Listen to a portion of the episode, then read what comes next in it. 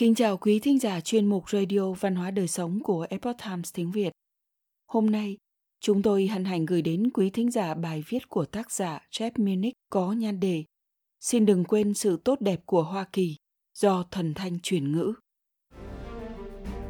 Tháng 8 năm 1945, cha tôi, một trung sĩ lục quân và là một người lính bộ binh chiến đấu ở Ý, đang trên đường trở về Hoa Kỳ để tham gia vào cuộc chiến tranh với Nhật Bản – anh trai của ông là một bác sĩ trong quân y.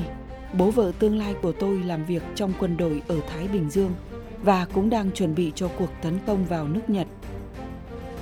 Ngày 6 tháng 8, Hoa Kỳ thả một quả bom nguyên tử xuống Hiroshima. Ngày 8 tháng 8, Liên Xô tuyên chiến với Nhật Bản. Ngày 9 tháng 8, Hoa Kỳ thả một quả bom nguyên tử xuống Nagasaki.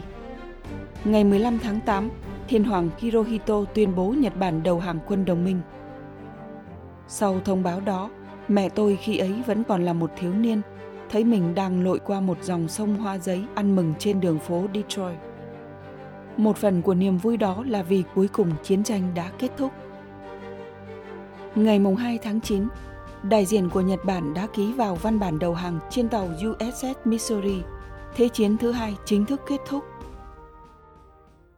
Mùa hè năm nay đánh dấu kỷ niệm 75 năm kết thúc chiến tranh thế giới thứ hai nhưng ít người trong chúng ta sẽ tôn vinh chiến thắng lịch sử trước các thế lực phát xít và bạo quyền đó.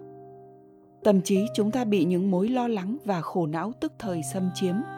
Ngoài sự hỗn loạn do đại dịch gây ra, chúng ta đang phải đối mặt với các cuộc bạo loạn ở một số thành phố và lời kêu gọi xóa bỏ nền văn hóa và hiến pháp của hoa kỳ.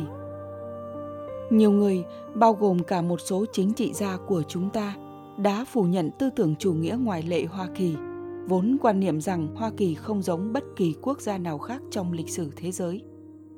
Họ cho rằng Hoa Kỳ là xấu xa, một quốc gia độc ác với một lịch sử bạo tàn mà hiến pháp và các lý tưởng phải bị xóa bỏ hoặc thay đổi. Họ có đúng không rằng Hoa Kỳ chẳng có gì đặc biệt, chẳng có gì độc đáo? Đống đổ nát hãy trở về sự kiện tháng 8 năm 1945 cùng những năm sau chiến tranh và suy xét.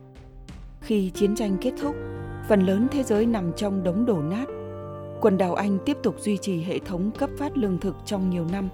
Nền kinh tế của Pháp và Ý bị san phẳng. Các nhà máy đóng cửa. Nhiều công nhân phải sống trong cảnh nghèo đói. Những thành phố ở Đức điêu tàn vì bom đạn. Nhật Bản trở thành quốc gia của những tàn tích trong khói lửa – và người dân ban đầu đã rất khiếp sợ trước sự chiếm đóng của Hoa Kỳ.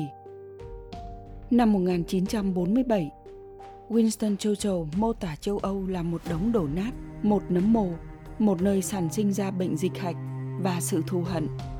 Trong khi đó, Liên Xô, quốc gia phải hứng chịu hàng triệu cái chết của quân và dân, đang biến Đông Âu thành một khối quốc gia cộng sản, nhốt toàn bộ các quốc gia đằng sau cái mà ngài Churchill gọi là bức màn sắt ở Trung Quốc, Đảng Cộng sản của Mao Trạch Đông đã nắm quyền kiểm soát.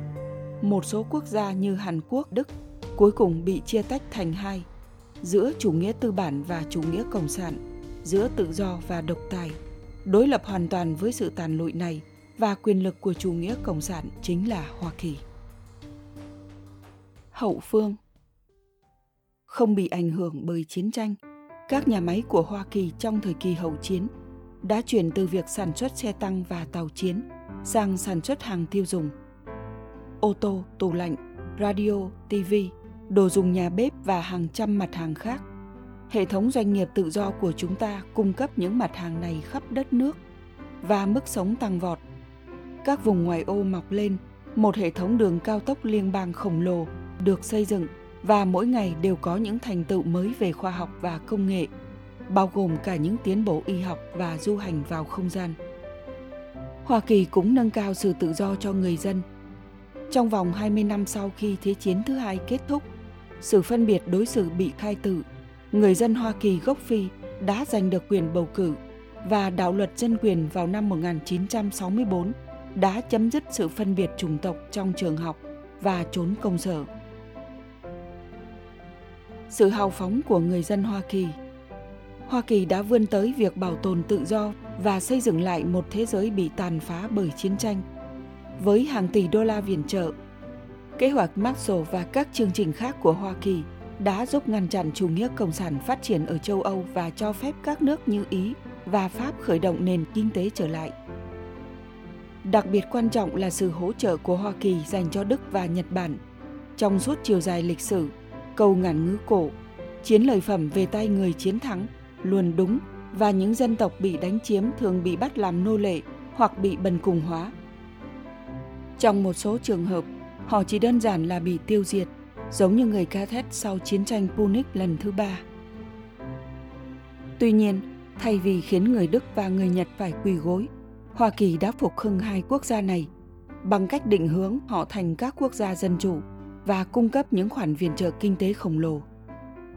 Đi đôi với nền tảng đạo đức làm việc của hai dân tộc này, chiến thuật của Hoa Kỳ đã thành công đến mức trong vòng 20 năm, Nhật Bản và Đức đã cạnh tranh về thương mại trên thị trường quốc tế, phát triển công nghệ mới và phần lớn công dân của họ có thu nhập ở mức trung lưu.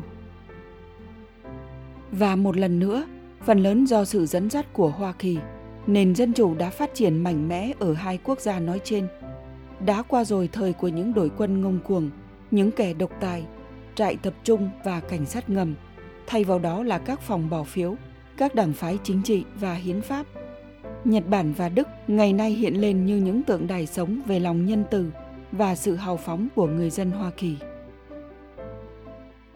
Hãy giữ cho nền dân chủ tồn tại Hoa Kỳ sau chiến tranh cũng đã viện trợ kinh tế và quân sự cho các nước khác trên thế giới. Hàn Quốc vẫn là một đất nước sôi động cho đến ngày nay, là nhờ Hoa Kỳ và các đồng minh đánh bại âm mưu xâm lược quốc gia nhỏ bé này của Bắc Triều Tiên và Trung Cộng. Trong thời gian này, Hoa Kỳ cũng hỗ trợ tài chính và các khoản khác cho những quốc gia đang gặp khó khăn để giúp họ duy trì quyền tự do.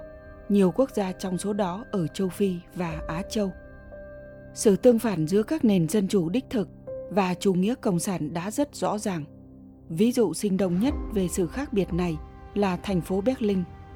Năm 1961, chính phủ Đông Đức bắt tay với người Nga xây dựng một bức tường ngăn cách Đông và Tây Berlin. Một hàng rào bê tông được thiết kế để ngăn những người tị nạn chạy trốn đến Tây Berlin và tìm kiếm sự tự do. Ở một bên của bức tường là Đông Berlin với những đường bao quanh những cửa hàng của chính phủ với những kệ hàng trống trơn và khi màn đêm buông xuống chỉ còn bóng tối và sự yên lặng phía bên kia là tây berlin với các cửa hàng và đường phố sầm uất các nhà hàng và khách sạn cao cấp ánh đèn rực rỡ câu lạc bộ và quán bar. Hoa kỳ có động cơ ẩn giấu nào trong việc hỗ trợ các nước này không? Tất nhiên là có.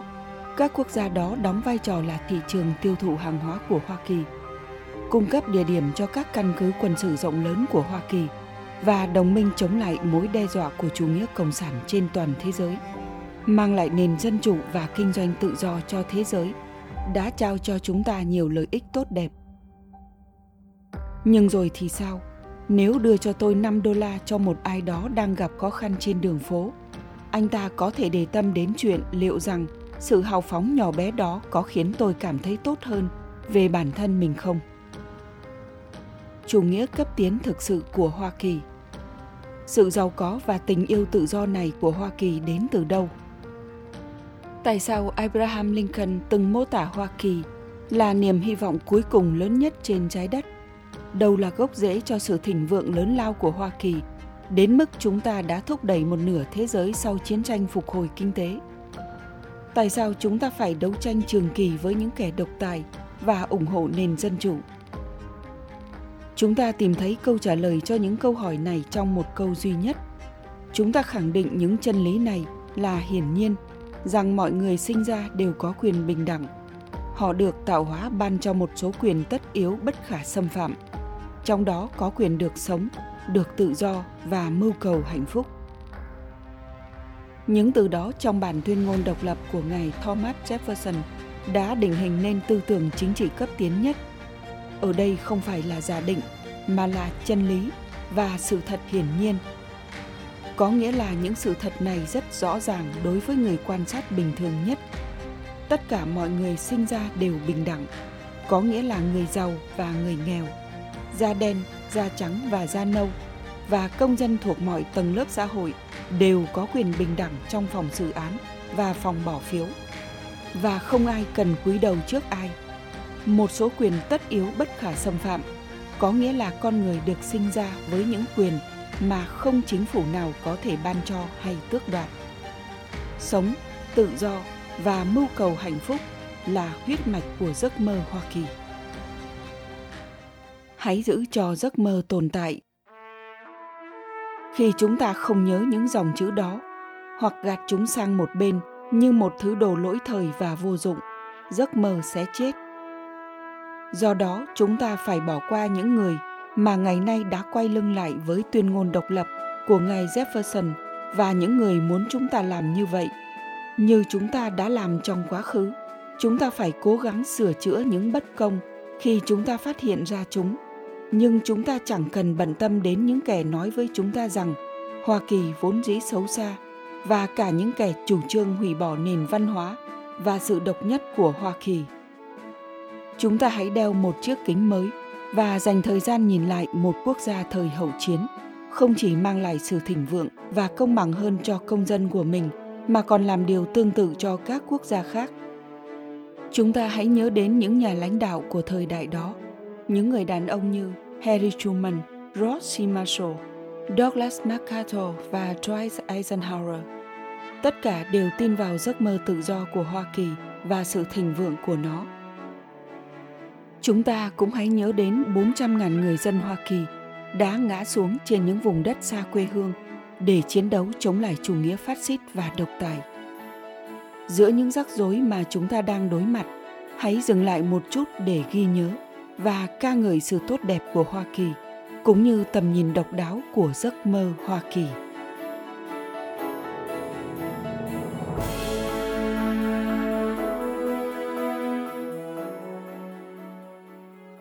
Quý thính giả thân mến, chuyên mục Radio Văn hóa Đời Sống của Epoch Times tiếng Việt đến đây là hết. Để đọc các bài viết khác của chúng tôi, quý vị có thể truy cập vào trang web itviet.com. Cảm ơn quý vị đã lắng nghe, quan tâm và đăng ký kênh. Xin chào, tạm biệt và hẹn gặp lại quý vị trong chương trình lần sau. Kính chúc mọi điều bình an và tốt lành đến với quý vị cùng người thân.